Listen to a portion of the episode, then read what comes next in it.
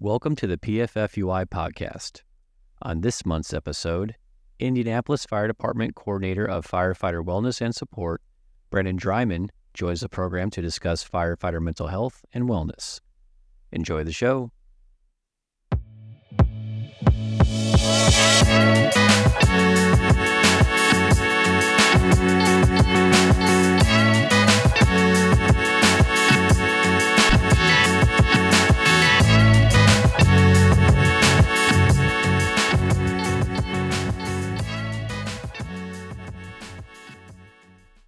Hello and welcome to the PFFUI podcast. My name is Erik Scheub, and I'm joined today by President Tony Murray. Hey, Tony, how's it going today? It's going pretty good. Um, Erik, it's good to see you. Good to be back.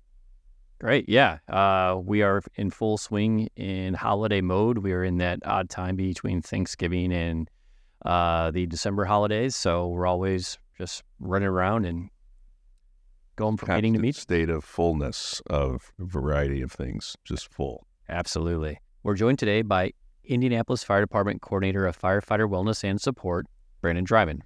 Hey, Brandon, how's it going today? Things are going very well, thank you. Battled the rain and the the mix to get here, but I got here late, so thank you for having me. It is mixing today. Yeah, it's a very much of a wintry mix here. So, okay, Brandon. So, why don't you tell us a bit about yourself and your background? Yeah, so uh, as I mentioned, or as you mentioned, I'm with Indianapolis Fire Department. I've been uh, here in Indianapolis for 22 years now. I started out in the fire service when I was actually 16 years old, though.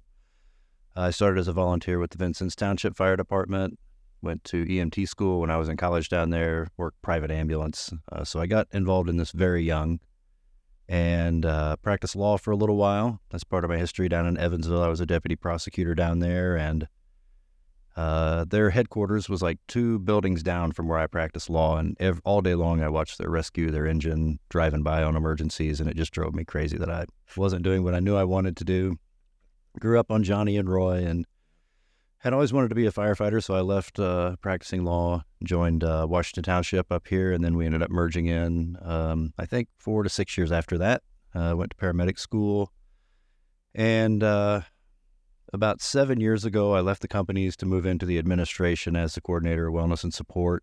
That started out as our, our peer support program, and it's it's grown quite a bit since then into a lot of other programming. We've been very fortunate with Chief Malone to support the types of efforts that we want to do with with wellness and IFD, as well as Local 416. The things that we've done there, Local 416 has done a great job of making sure that all of our members have access to that type of programming. So we have a really good partnership there.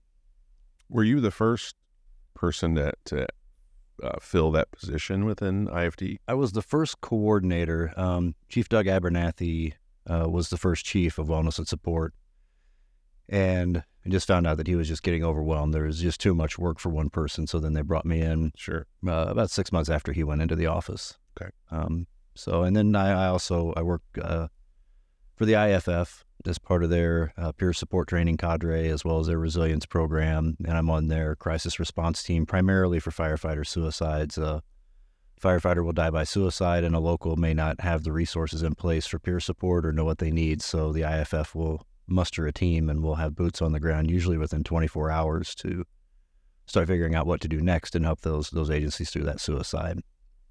So that's kind of the broad broad brush of why I'm here and, and what I've been doing the last uh, couple decades. And I know that you have. Uh, we, keep in contact. Um, you know, as uh, since uh, I've filled been in this position as a, the president for 17 months now, we've had a lot of conversations about you know the work that you do, um, maybe some gaps that we need that we recognize that we need to to try to help our locals across the state fill. Um, and uh, you know, through your role as uh, both here in Indianapolis, but for the IAFF, uh, I see you at a bunch of conferences and IFF uh, workshops and, and presenting things. And we've had you uh, present to our PFFUI membership over the uh, course of the last few years as well on a number of things. So we, I, I really appreciate you being here today, Brandon. Thank you. Have the opportunity to have a conversation with you. So, kind of moving into uh, sort of, you know, you, you have a, and, I'm glad that you moved out of uh, uh, being an attorney because I think that you're, you're, I didn't know you as an attorney, but I think you're very well suited for uh, the fire service uh, for sure. Uh, and probably uh, it's good to, that you went and chased that rescue truck going down the street, figure out how you. It worked out, right? Yeah. So how did how did you get involved, um, in from the standpoint of of uh, firefighter wellness and and support? How did that all begin? Well, I guess if you think back, the old hair club uh, president, you know, I'm I'm also a client sort of thing. That's how I got involved in in behavioral health. Is um, uh, throughout my life, uh, even even when I was practicing law, I drank too much, and it just got worse and worse and worse. It was, as as we say, a chronic and progressive disease, and that was the case for me. And my drinking got uh, out of control. I ended up getting pulled for a random breath test, um, and tested positive whenever I came in for work for alcohol. I had had a pretty long night the night before. I thought that I was going to be fine, but I wasn't, and I blew positive. And fortunately, uh, IFD had uh, a second chance policy. So I went to our EAP, took my suspension, but went to EAP, got sober. And as part of that sobriety, I knew that I wanted to give back. I knew I wasn't the only person on the job that had an alcohol problem. Mm-hmm. So uh, that's how I got involved originally with CISM, and then our CISM program uh, developed into peer support when the IFF uh, launched that model. And Dr. Bob Smith, who is our clinical director at Local 416, uh, also helped the IFF build that program. So I was able to get involved through Dr. Bob. And through teaching that and uh, wanting to get more involved with CISM here, and then we we turned into the peer support.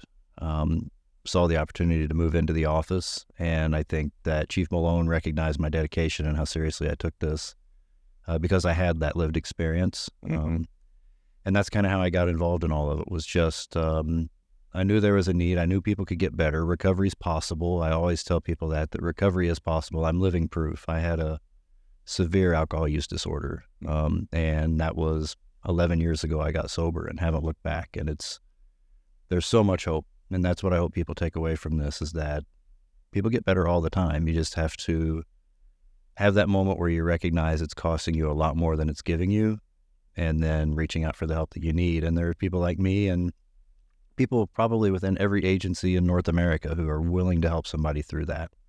And that's what we really try and accomplish is whether it's addiction or mental health, whatever it may be, to, to make sure people get that help. And that's really important, and especially for our our membership. You know, you, you said that it, um, you never look back, but what you've done, by my assessment, is you have dedicated yourself to giving back uh, through the work that you're doing uh, for our members uh, not just here in Indiana, but but really all across the country as you've been involved with the IFF and, and the programming there. But you've had to probably get some credentialing, I would say, um, to do the work that you do. What what type of credentialing uh, have you worked on uh, to fill this role? The uh, one that is fairly accessible to anyone who's a member of um, a local is the IFF peer support training. Yeah. I've had that. So getting that that two day live skills class uh, is one of the credentials I have. Um, and again, I, I, think it's important. It's probably the most successful program the IFF's ever launched with over 10,000 people trained. Wow. Um, in the peer support model. So that's one thing. Um, outside of um, fire service, through the state of Indiana, I'm a certified addiction peer recovery coach. Um, and there's two levels to that. I'm level two, which just means that I have more clinical hours. Uh, so uh, that's an annual certification. I also have a mental health endorsement as part of that, which just means that I get some extra mental health education. Um, and and what that certification allows me to do is when someone is seeking out treatment to help them navigate that. What are your roadblocks going to be? How can we remove those roadblocks? What does the different treatment modes look like to to kind of help people navigate that when they get back from treatment? Also having some accountability because we know things can break down when somebody gets back from treatment. So we help with that. Uh, I'm also a, a certified community health worker and certified recovery specialist uh, with the substance abuse endorsement through the state of Indiana. It's a very, very similar to a recovery coach certification. It's just two different organizations that do that. They've since merged, so that will probably become one certification eventually. Um, in addition to that, uh, I'm a certified yoga teacher. That was something that we did through uh, IFD. A couple of us uh, went to City Yoga here in Indianapolis and became yoga teachers. Um, so I have that certification as well as yoga for 12 step recovery certification to lead classes that combine the tradition and history of yoga with 12 step recovery modeling. Um, so I'm certified to do that. And then I guess the other thing would be a certified behavioral um, I'm sorry, um, cognitive behavioral therapy for insomnia clinician. Uh, once we saw that sleep was a big issue that we needed to address in the fire service, um, I got that done. As did Tim Gallagher with Local 416. He also went through that training so that we can, again, make sure that all the members within Local 416 have access to that type of programming. Yeah, which is an awesome segue. Yeah, Brandon just really teed it up there for us. This is fantastic. Yeah. Whenever I go to the doctor, they always ask me what is my average night of sleep. And whenever I say it's not very much, they become very concerned. But then I tell them that I'm a firefighter, and then they go, oh, well, I guess that makes sense. But we're also learning that sleep plays a large part in firefighter mental wellness. Expand on that for us. Yeah, in more than one way, um, it's relevant. I mean, there's there is some, I think, sleep element, either explicitly or implicitly, in every mental health diagnosis. Like, no mental health problem gets better with less sleep. That's just kind of the way it is. Um, the brain doesn't function as well. The chemistry of the brain uh, gets off whenever you're not getting enough rest. From a more direct diagnosis perspective, um, something like PTSD is directly tied back to the types of sleep you're getting. So, when you go to sleep, we've probably all heard of deep sleep, and we've probably all heard of REM sleep, rapid eye movement sleep. The traumatic events that we face on this job and, and in life, but more often so on the job, those life threatening situations, those all get processed during REM sleep. Um, and very and most of our REM sleep is actually loaded into the back half of the night. Uh, if we're not getting enough sleep, if we're not in particular getting enough REM sleep, our brain can't process that trauma appropriately. And there's there's a part of that called extinction recall, which is where your brain will review a traumatic event, and the last step in the process is your brain will say, "I'm safe." When your brain says "I'm safe," that's what extinction recall is. That only happens during REM sleep. So if you're not getting enough sleep, there's a good chance. Well, that increases the likelihood that you will develop post traumatic stress disorder because you're really sort of never putting that to rest, Yep. so to speak. That Yeah. you're always sort of dealing with those those thoughts, Exactly. consciously or unconsciously. Yeah, if you think about uh, our brain is almost like a filing system, and when that event gets processed, it gets put in the file and the door gets shut. Um, but when it's not processed appropriately through sleep, either the corner of the page stays sticking out, so when you shut the drawer, it's like kind of hanging out a little bit, or it never makes it to the drawer at all. Yeah. Uh, and that's all all tied back to sleep. And when you look at particularly things like caffeine usage, which seems pretty benign, and overall, it's you know it's, not a big deal. But when you're drinking coffee until right before you go to bed, you may sleep, but your brain waves are going to be really active because coffee's a stimulant. I think you Um, once told me, and gave me some advice, like have your last cup of coffee at what time? It's like 10 a.m. ideally. Yeah, and that's just not going to work for No, me. it doesn't work for a lot of people. possible. It sounds crazy. Uh, anyway, But that so that can affect your deep sleep. The other issue we face as we look at um, mental health issues is alcohol. Um, all of us here know that alcohol is a problem in the fire service. Um, when you are drunk and you try and sleep, even if you're not drunk, if you're if you're just under the influence, so to speak, that slows your brain down. It's a depressant, central nervous system depressant. So that actually prevents your brain from getting into REM sleep to begin with. So in the days after a traumatic event, because those events can be processed for quite a while before they're finally filed away. For a lot of firefighters, the drug that they use to help themselves sleep and to help them relax actually prevents them from getting the REM sleep they need to process trauma, which again increases the likelihood that they can develop PTSD. So, you know, any anything across the board, I think mental health wise can be tied back to sleep, but the best concrete example I can give of how that kind of ties in is with PTSD and, and the risk we put ourselves with you know, getting up too early and, and using alcohol to self medicate or other depressants like THC Mhm. has the same effect. Well, so if I could unpack what you just said here and kind of put this into perspective. So, by the very nature of our work, um, you know, firefighters, EMTs, paramedics, 911 dispatchers, our members are subjecting themselves or having those experiences of trauma, high stress environments. We work in a, a shift work model where we have constant interrupted sleep patterns. Uh, we tend to use too much stimulants like caffeine, and then to wrap it all into a ball, we we we try to you know we utilize uh, alcohol probably more than um, the average person. I'm just saying I don't know. I'm just guessing, uh, it, which is part of our social engagement, right? And Yeah. this work. So all of that, you're saying, you know, uh, really kind of creates a, a, a situation of the, the the the worst case scenario storm, like you know, Yeah, to try to deal with some of these things. That going back to the nature of the work. yeah, Yeah. yeah. That's a, a fair assessment. And and you talk about you're guessing that we use alcohol at rates higher than the general population. I can give you a, a comparison from some from a study. When it comes to alcohol use disorder in particular, the general population suffers from that at a rate of about six percent. The fire service is at least thirty percent. So, one in three firefighters has some level of alcohol use disorder. It's a five hundred percent increase versus the general population. So, so your hunch was correct, sir. and and really the, the the other piece is that it's not a secret that um like this this line of work is not great for sleep and and, and I hear you say like in order to deal with these things you have to actually get proper sleep Yeah.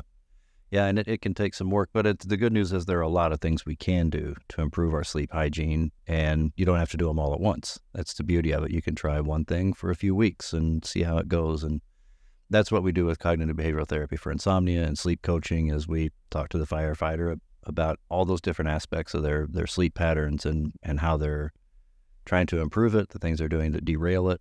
Uh, do they have other behavioral health problems that are impacting their sleep, and can we deal with those first? So it's it's a real total picture of what we need to do to improve that sleep, but we can chip away at it in really effective ways to help our members. Because a lot of it is self sabotage, just staying up too late when you're on duty. sure You know you're tired and just staying up anyway. I mean, that's problematic. That hurts us. And in the long run, that can kill us because of the impact it has uh, on our cancer risk and our, our addiction risk and all those things. yeah and I I remember kind of as a as a younger person get involved in this work um I, I it wasn't uncommon like to not be able to go to sleep at at the station um just for because you thought you're going to miss something Yeah. you know or that you know you just or I don't know maybe it was that I just couldn't I couldn't actually relax you know enough and and then when you do get in bed you know you're sort of at least for me for a number of years you were anticipating getting woke up Yeah. so, um you know that sort of you know that prevented me from actually getting good rest but you know if somebody's you know if somebody's listening to this right now is, is there anything that can pay attention to or or take action um to help with sleep if they're at you know the fire station or or on their days off or is there anything any good advice Yeah, I think just some a few very low hanging fruit things I would say is a cheap pair of earplugs, like you would get from big box store. Get a jug of those, um, and don't get expensive ones. Get cheap ones. And I say cheap because a cheap earplug will block enough of the background noise that will keep you from waking up at the firehouse when somebody's phone buzzes or they get up to go to the bathroom. But they're not so good that you won't hear the tones drop. So it's a good, safe way to block out some of that noise. Use them at work. Use them at home. Um, going to bed at the same time every night, on duty, off duty, is important. And there may be things that, that happen at work, obviously, that you can't control. Somebody has to be up at night. That's that's the rub with all this. Is somebody has to take the call at two in the morning. We can't say sorry, I'm sleeping. So what are we doing off duty? So going to bed, getting up at the same time every day. Um, naps are great, but make sure that if you take a nap, it's 45 minutes or less before 4 p.m. Uh, that can really help you out. So there's a lot of little things we can be doing uh, to improve our sleep that don't require drastic changes and don't require a big investment. So just to reiterate too, for those management that or or you know uh, fire command that are listening, you should. I hear you say you should take a nap Absolutely. during the days on a twenty four hour shift. Yeah. And, and we're designed in the afternoon, our core temperature will drop a half a degree to a full degree after lunch. And everything in basically everything in the mammal kingdom that happens. And we're designed actually to take a nap after lunch. Other cultures have siesta and things like that for a reason.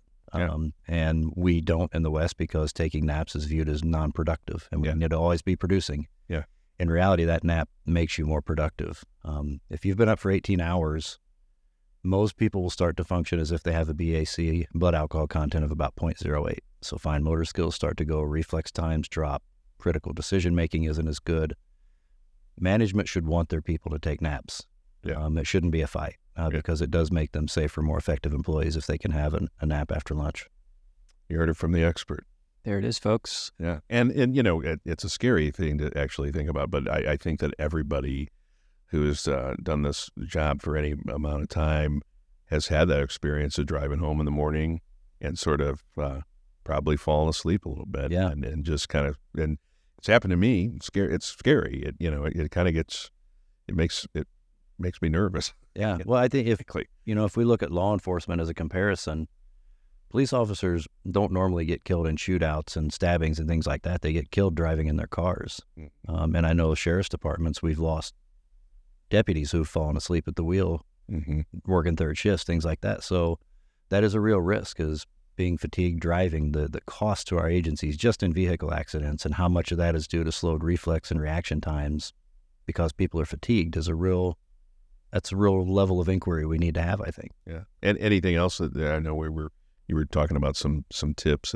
Any other tips that for sleep hygiene? You know, I watch I'm not a huge fan of supplements, figuring out if you're taking a supplement, why am I taking it and how can I correct that more naturally?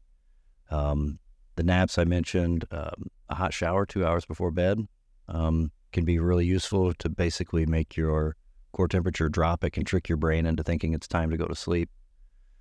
Turning off your device an hour before bed, um, blocking that blue light somehow coming from your device, whether it's turning it off or putting it on night shift mode. All those things help because your device puts off blue light just like the sun, and your brain can't tell the difference between the two. So if you're just turning your device off at midnight, that your brain just figured out that it's nighttime. Wow. So um, again, little things we can do. What what about just um, if if you could what what do you think about the um, the white noise and stuff? I, there's apps and different things that, and I've tried this myself. What is there anything to that? There is. Um, if nothing else, it blocks out against some of that low level noise that might otherwise wake you up. We've probably, I mean, if you've ever had the experience of being in a room and it's too quiet to sleep, like Yeah. I've certainly yeah. had that experience where it's just so quiet I can't sleep.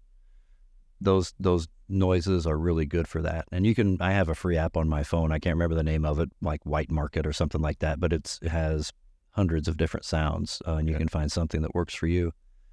Theoretically, pink noise has been tied to better deep sleep, but I think any of those noises, and even something as simple as just having a fan running in your room. I know most firefighters, I think, use a fan. That has two benefits. One, it, it has the background noise that can help lull you to sleep, like we're talking about, and it can also cool your room down.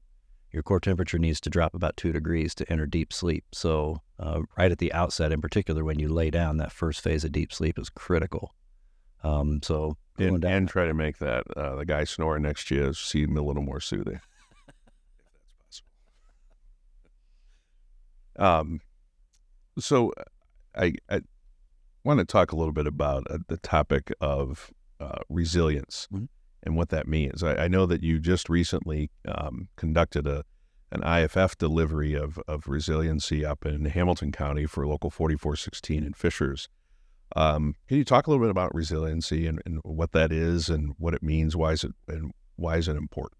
Yeah. So, kind of at, at the bottom level, resilience just describes your ability to to bend and not break in the face of life's challenges. That's probably as simply as I could put it.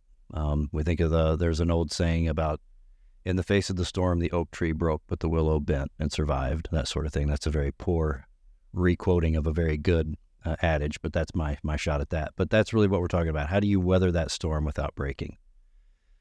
and it has to it's a big shift from a reactive mindset to a proactive mindset um, there's uh, again to throw another adage out there there's this idea of we've gotten really good at pulling people out of the river but we have to start figuring out why they're falling in and that's what resi- resilience looks at the why are people falling into the river in the first place so we've built great peer support systems throughout the united states and canada we have tremendous resources available for when things go wrong that's great. We're always going to have to have that. People are always going to get sick and, and hurt and have mental health conditions. So we have to have those resources in place.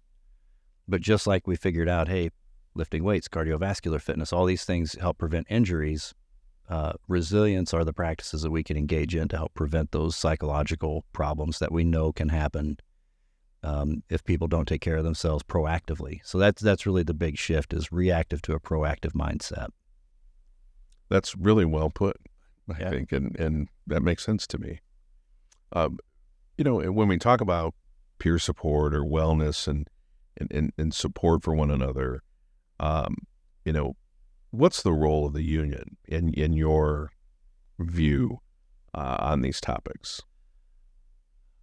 I think within a lot of agencies, whether there's trust within the administration and the firefighter or not, we look to our our labor group as our safe place, as the group we know has our back and is going to protect our interests. So I think there is a role there in normalizing this discussion through your local local leadership to say it's okay if you have an alcohol problem, we can get you help for that, um, and are going to do everything we can to make sure you're not penalized as a result of wanting to get help. Um, so the union plays a huge role in, in creating that climate where people feel safe asking for that help. Right. Because and, it's not necessarily a consequence based, yeah. you know, view. Yeah, right. and it shouldn't be. We look at the Wellness Fitness Initiative and the way that it was rolled out basically so people could get healthier without punitive um, action taken against them. We want to have the same culture for mental health. Mm-hmm. Is how can people reach out for help and not be penalized as a result? Um, and I think the union is a, a, real driving force in that. And with that comes a responsibility on the part of, of affiliate leadership and, and whoever is you know in charge of these programs to make sure that those resources are available, that they're accessible, that they've been vetted. They're not just picked off psychology today and written down as a resource. Somebody's actually walked into that office and vetted that clinician so that when people reach out to their local, they know the help that they're getting is legitimate and it's been vetted. Right from a, a broader resilience perspective, when we look at what makes resilience work, the most important factor across the board, and this has actually been studied, for why people are happy is social connection. So the the importance of social connectivity cannot be overstated. And I think that locals play a huge role in in providing that environment where people can get together socially, fraternally, talk, be, you know, not necessarily do firefighter stuff, but they can get together, go to a ball game, whatever it may be. So I think the most important aspect is social connection. Locals play a huge part in making sure that that connection can happen. Yeah. Um, so I think that that's just one other way when we look at the different factors that create resilience that, that the local can play that um, those positive interactions. You know, and, and, in my experience as a local leader, you know, um, often run into this attitude sometimes that you know you, you think or or you know that maybe something's going on, and whether you're you're in union leadership or or you're just a you know a member, you know, at a station, but you have an inkling that something's going on, something's not right with somebody, or you know that they're you know something's something's wrong. Uh, and, and, I've often heard this to say, "Well, it's none of my business." You know, I'm not getting.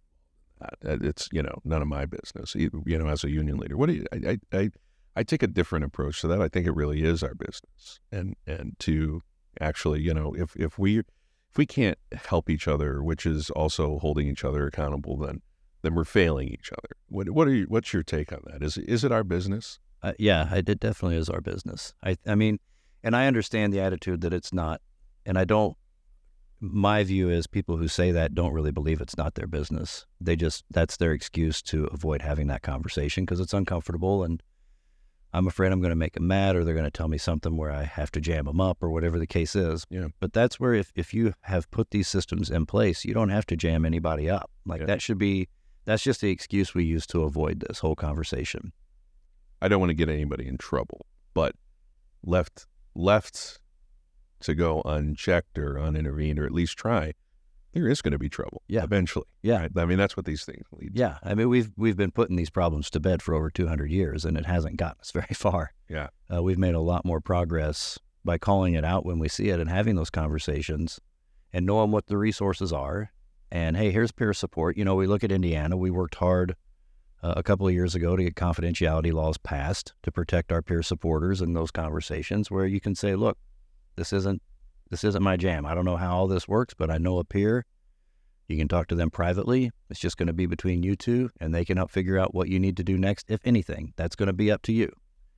And I think by having those conversations and empowering the person we're talking to, because this is a big part in this, people don't need to be told you need to get treatment, you need to get help. People need to hear these are the changes that I've noticed, specifically changes in mood, behavior, thinking, and life events. Those are the four areas we look at. Say specifically what changes you've noticed and how it's impacting them and the people around them. And say, you know, if you want to get help for that, it's starting clearly starting to affect your your work. I've heard you talk about how it's affecting your home life. Let's take care of that. Let's get you with peer support and they can have that conversation if you decide to do nothing. That's between you two. But I want to make sure that we foster that relationship so that we can get this before it gets out of control. Yeah. And and sometimes uh, you know, uh, you may not be necessarily welcomed when you bring that conversation up, but but that should not necessarily um, prevent you from readdressing that at a, at a different time. Sometimes it takes a couple of times to say, yeah. you know, I, I want to have a conversation with you. You know, I'm still concerned about you. You know, you can be pushed back, and I think that that's our nature. Nah, I'm good. You know, I don't need. I'm, there's nothing wrong here. You know, I'm I'm good. Don't worry about me. Mm-hmm. Um, and it may take a couple times. Yeah, to, that's fair to reach back. So, um, before we move on, you brought up a really uh, good point that uh, you were the driving force to uh, create some uh, new Indiana law, and and uh, you know the PFFUI came alongside of you to help uh, at the legislature and with the the assistance of the author of the bill, Senator Crider, who is really invested a lot as a former law enforcement officer and an ally for public safety in the legislature. He he came along to usher this in, and I just want to thank you for being part of that space because that's so important, uh, and and keeping us abreast of the things that we need uh, to try to work on in, in the General Assembly, um, in in the space of of uh, public safety, you know, wellness and support.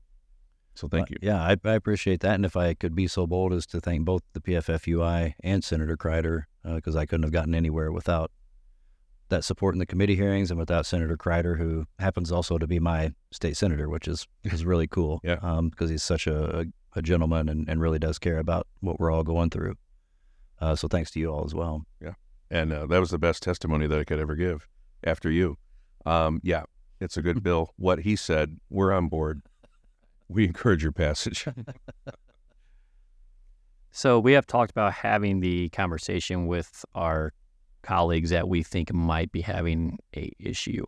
What are some warning signs that we can look at uh, with our colleagues that they might be going through something to where they might need some help? Across the board, anger. Um, and this is whether somebody is suffering from PTSD, anxiety, depression, bipolar, really across the board. The first and greatest red flag warning sign we will see in one of our members is sudden unexplained anger. Pay attention to that. So when you consider what's happening in the body and mind of somebody who's starting to struggle, particularly a first responder, we're used to being in charge and having the solutions and being in control. It's our nature. When I start to feel vulnerable, when I'm scared, when I'm afraid, my life is starting to spiral out of control. I'm not comfortable letting those emotions take control over me.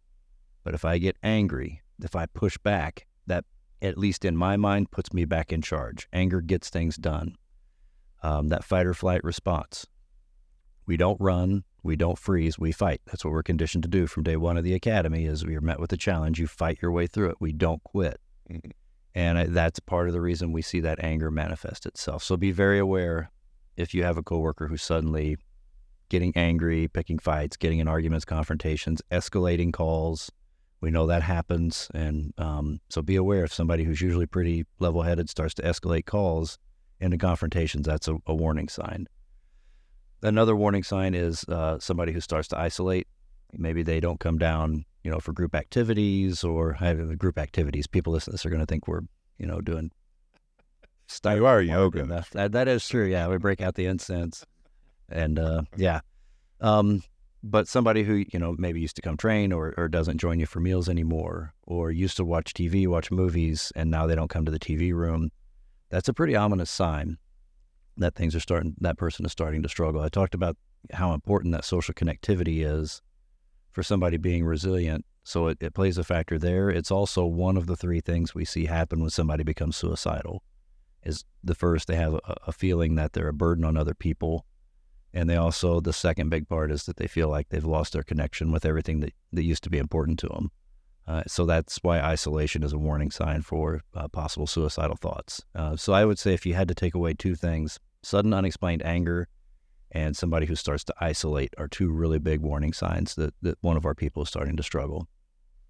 and um, you know, and everybody has a bad day now and again, but this would be sort of a repeated um, uh, departure from regular behavior, right? Yeah, yeah, I'm, I'm glad you brought that up because it, there is, I guess, the additional element that you see these behaviors and they're starting to affect work or home life. That's always when we talk about any type of disordered behavior. That's that's what makes it disordered, so to speak. Is that, like you said, we all sometimes feel depressed. Or we all grieve. These are good things, right? Your emotions aren't bad. They're they're good. We have them for a reason.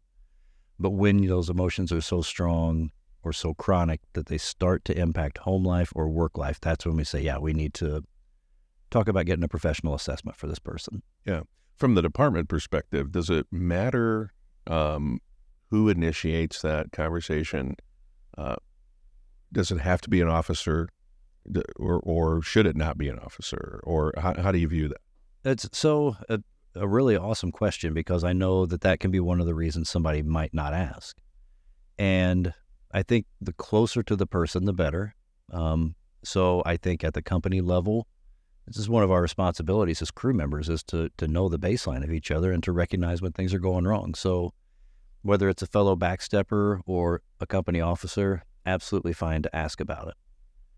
I would say if you're a battalion chief, maybe you don't know that person as well, obviously, as the other people in the company.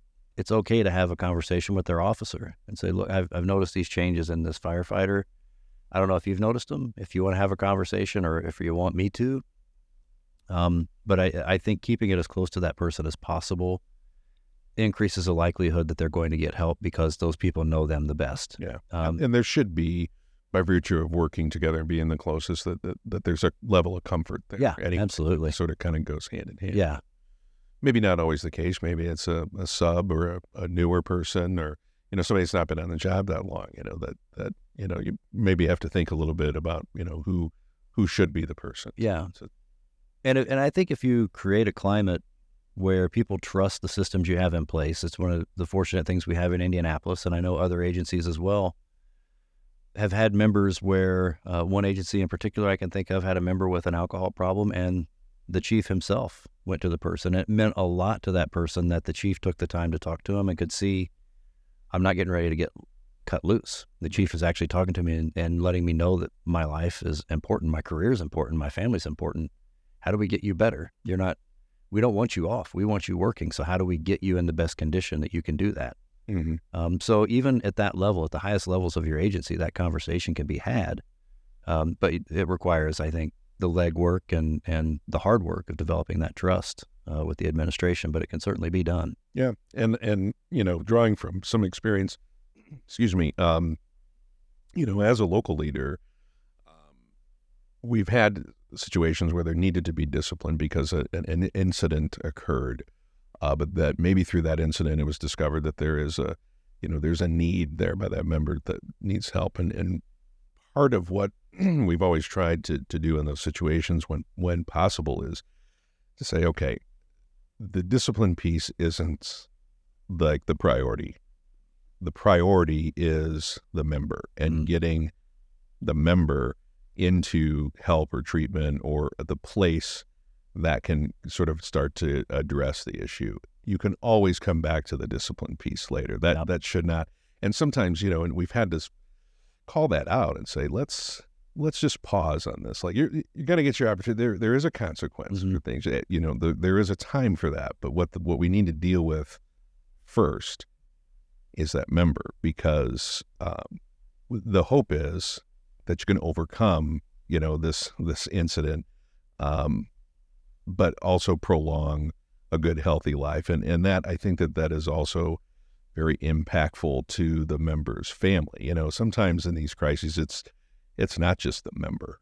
We we sometimes have to uh, not forget about the family. Yeah. You know, because they're going through these issues as well. So yeah. I think it's interesting to point out. One thing too uh, that I just mentioned is that um, we have newer generation of firefighters, um, EMS folks coming in, and um, we've had some discussion about, you know, uh, the newer generation maybe isn't as uh, comfortable in sharing about, you know, their stuff that goes on outside of work. You know, just basic mm-hmm. stuff that, you know, you talk about your family, and talk about what's going on, what you did on your days off. Is that something that you're looking at? Is that something that is a that, that is a, a real thing that, that we have to sort of pay attention to? Yeah, I think so. I mean, I I think always being aware of generational differences. We know. I think it's by 2025, 70 percent of the fire service will be millennials, which just from a communication perspective, younger generations. I'm a Gen Xer, and we communicate much differently than millennials and younger generations, and that can cause within your firehouse strife on some level that you know we always com- i mean ever i'm sure every older generation has always complained about the next generation and, and how Right. they're just not quite getting it right Right, right. um It'll be the end of, of time. this will be it This, that this is the generation. just don't get it Yeah. um so i think having that that reco- that understanding that just because they don't communicate the, the way that i do doesn't mean they don't communicate and it doesn't mean they have to communicate the way that i do i think respecting that is important and we've talked about resilience. I think one of the areas we can focus on is not necessarily what those differences are, but what all brings us together. Why do we all want to do this job? Is it service? Like focusing on the commonalities between the generations, I think can be useful to developing those relationships. But I think also accepting that from uh, maybe Generation X to, to baby boomers and on back, like this was a job that you took and that's what you did, and you were going to do it till the wheels fell off, and then you got your pension. And uh, through the good times and bad times, it's kind of like a marriage on this job. You just stick with it, right, to the to the bitter end sometimes. Um, and I think one of the big generational differences is younger generations don't view this job that same way.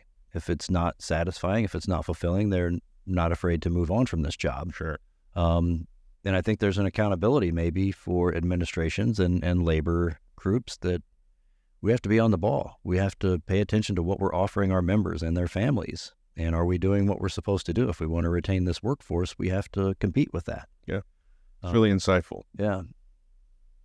Uh, as we, I, I think we want to talk a little bit about um, some of the treatment options, and um, you know, there's a variety of things, and and what I've noticed over the last few years is that there are um, mental health um, specialties or addiction specialties that are that are really marketing towards public safety uh, folks. That um, it's not like you know you said this is we've had problems for 200 years this is nothing new, but it, it, it all of a sudden seems to be more um, like common, I guess, that, that, you know, for military folks, uh, for people to be reaching out to say, we have a special program for public safety and military, blah, blah, blah.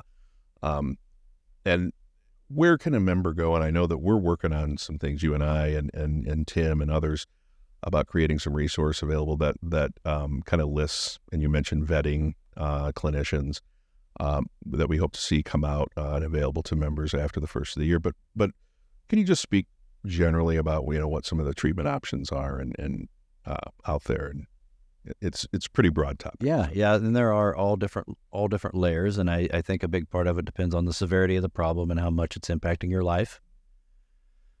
Finances are important. Your ability to be away from home is important. So all these things play a role in deciding what kind of treatment you want. I think kind of the most basic is just your standard outpatient treatment, and that's similar to going to your doctor for a hurt back. You would make an appointment with a social worker a psychologist to go once a week, once every two weeks to talk about your stress or your anger or whatever it may be. Um, a lot more of those are covered by insurance now because of parity laws in the insurance um, marketplace. So that that's kind of one option where I don't know how much help I even need. Maybe I don't need any help at all. So I, I can go talk to the social worker to get that assessment and figure out can I do this or do I need to take things up to the next level? Could that be achieved through like a your department's EAP Yeah, employee assistance program if they have that? Yep.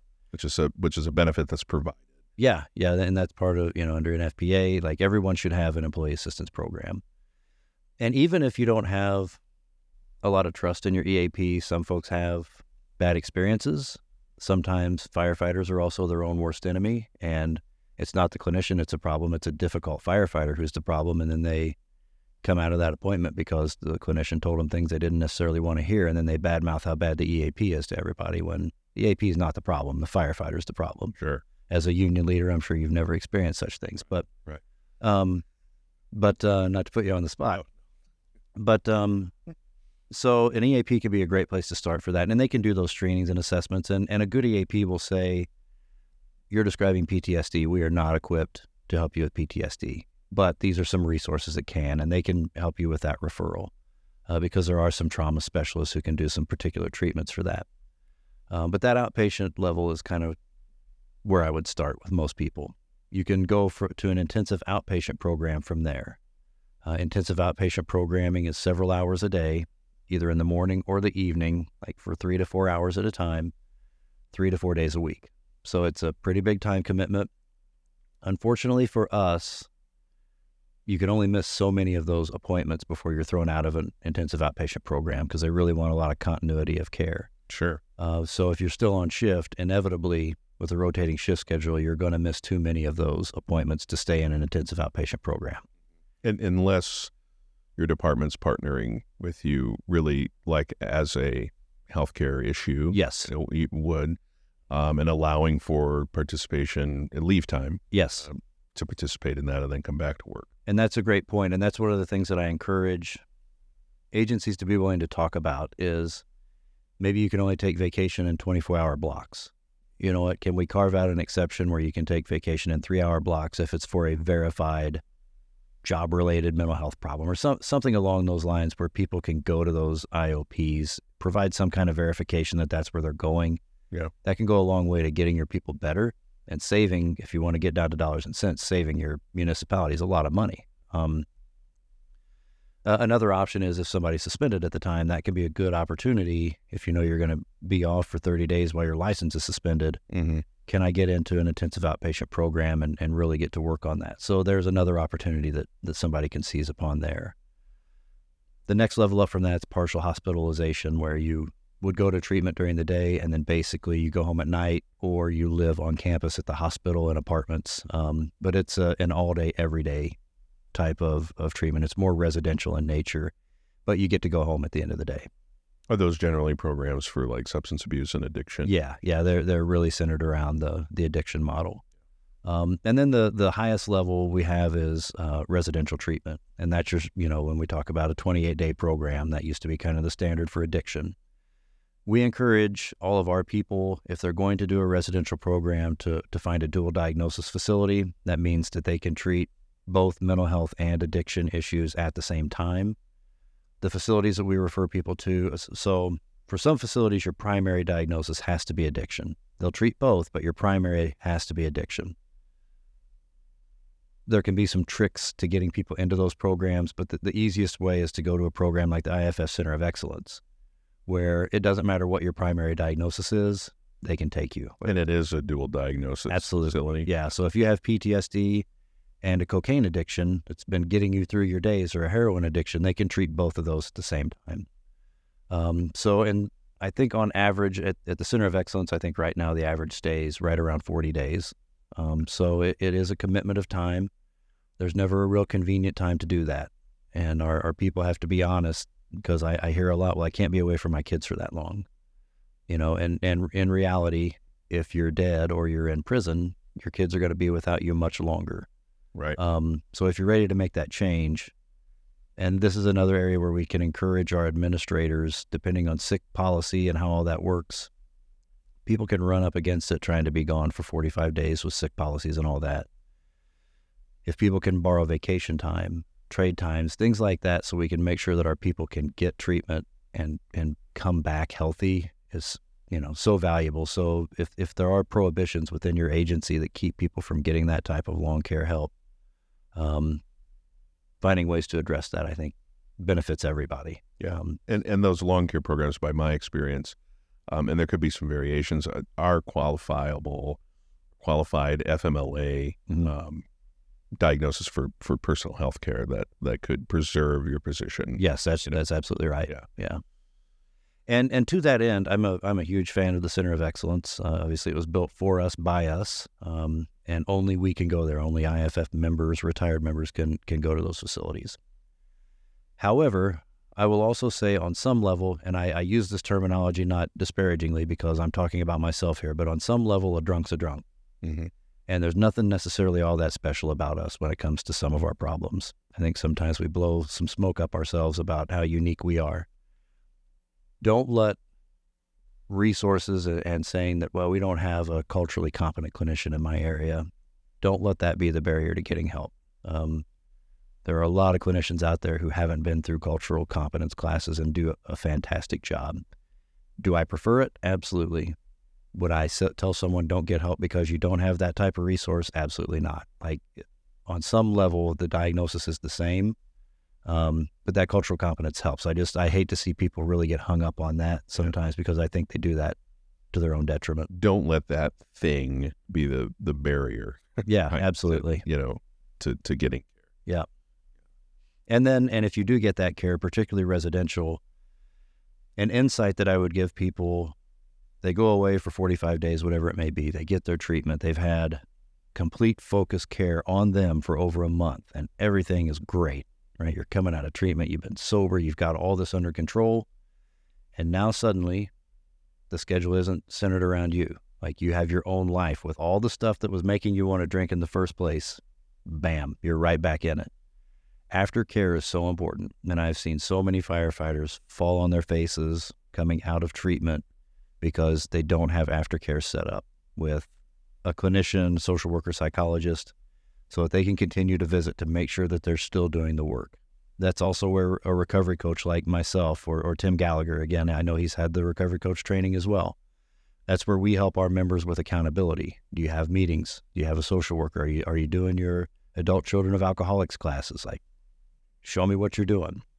That accountability is really important long term uh, to make sure that people stay well. Mm-hmm. Um, because I, I have seen it time and again where people get out of treatment and think everything's great, and it is for a short time before they fall right back into all the problems. So, aftercare is every bit as important as, as taking that initial step to getting residential treatment. That's a really good point. And uh, you know, we I mentioned um, providing some resources, and and this is a good time to reiterate that. And, and Erik's going to help us with that. We're going to sort of put this uh, public facing, you know, for our members to to access.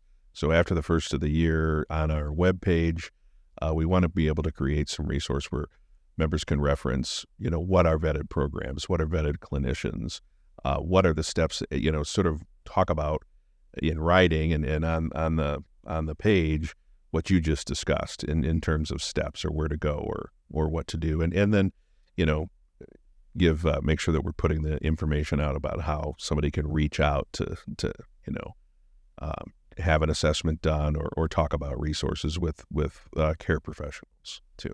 Yeah, and if I could add one thing to that, um, if you are getting treatment now and you're really happy with your clinician, let your peer team know that. We need to know what resources we can trust, and there's no better endorsement than a firefighter or EMT or dispatcher who says, I went to this clinician and they were great. This is what they helped me with. That is a way you can really give back to your your brothers and sisters. And now we can put that feather in our cap to refer other people to. So if you're getting treatment, please let us know who you're seeing. That is a great point because so often it's human nature to say, well, we're gonna we're gonna note who's bad. Yeah. and and we sort of fail to to note who's good. Yeah. And share that. Anything what what else do we need to talk about? Uh, there's so much, and this is, I mean, it's been a pleasure to have you here. Yeah, it's been awesome talking about it.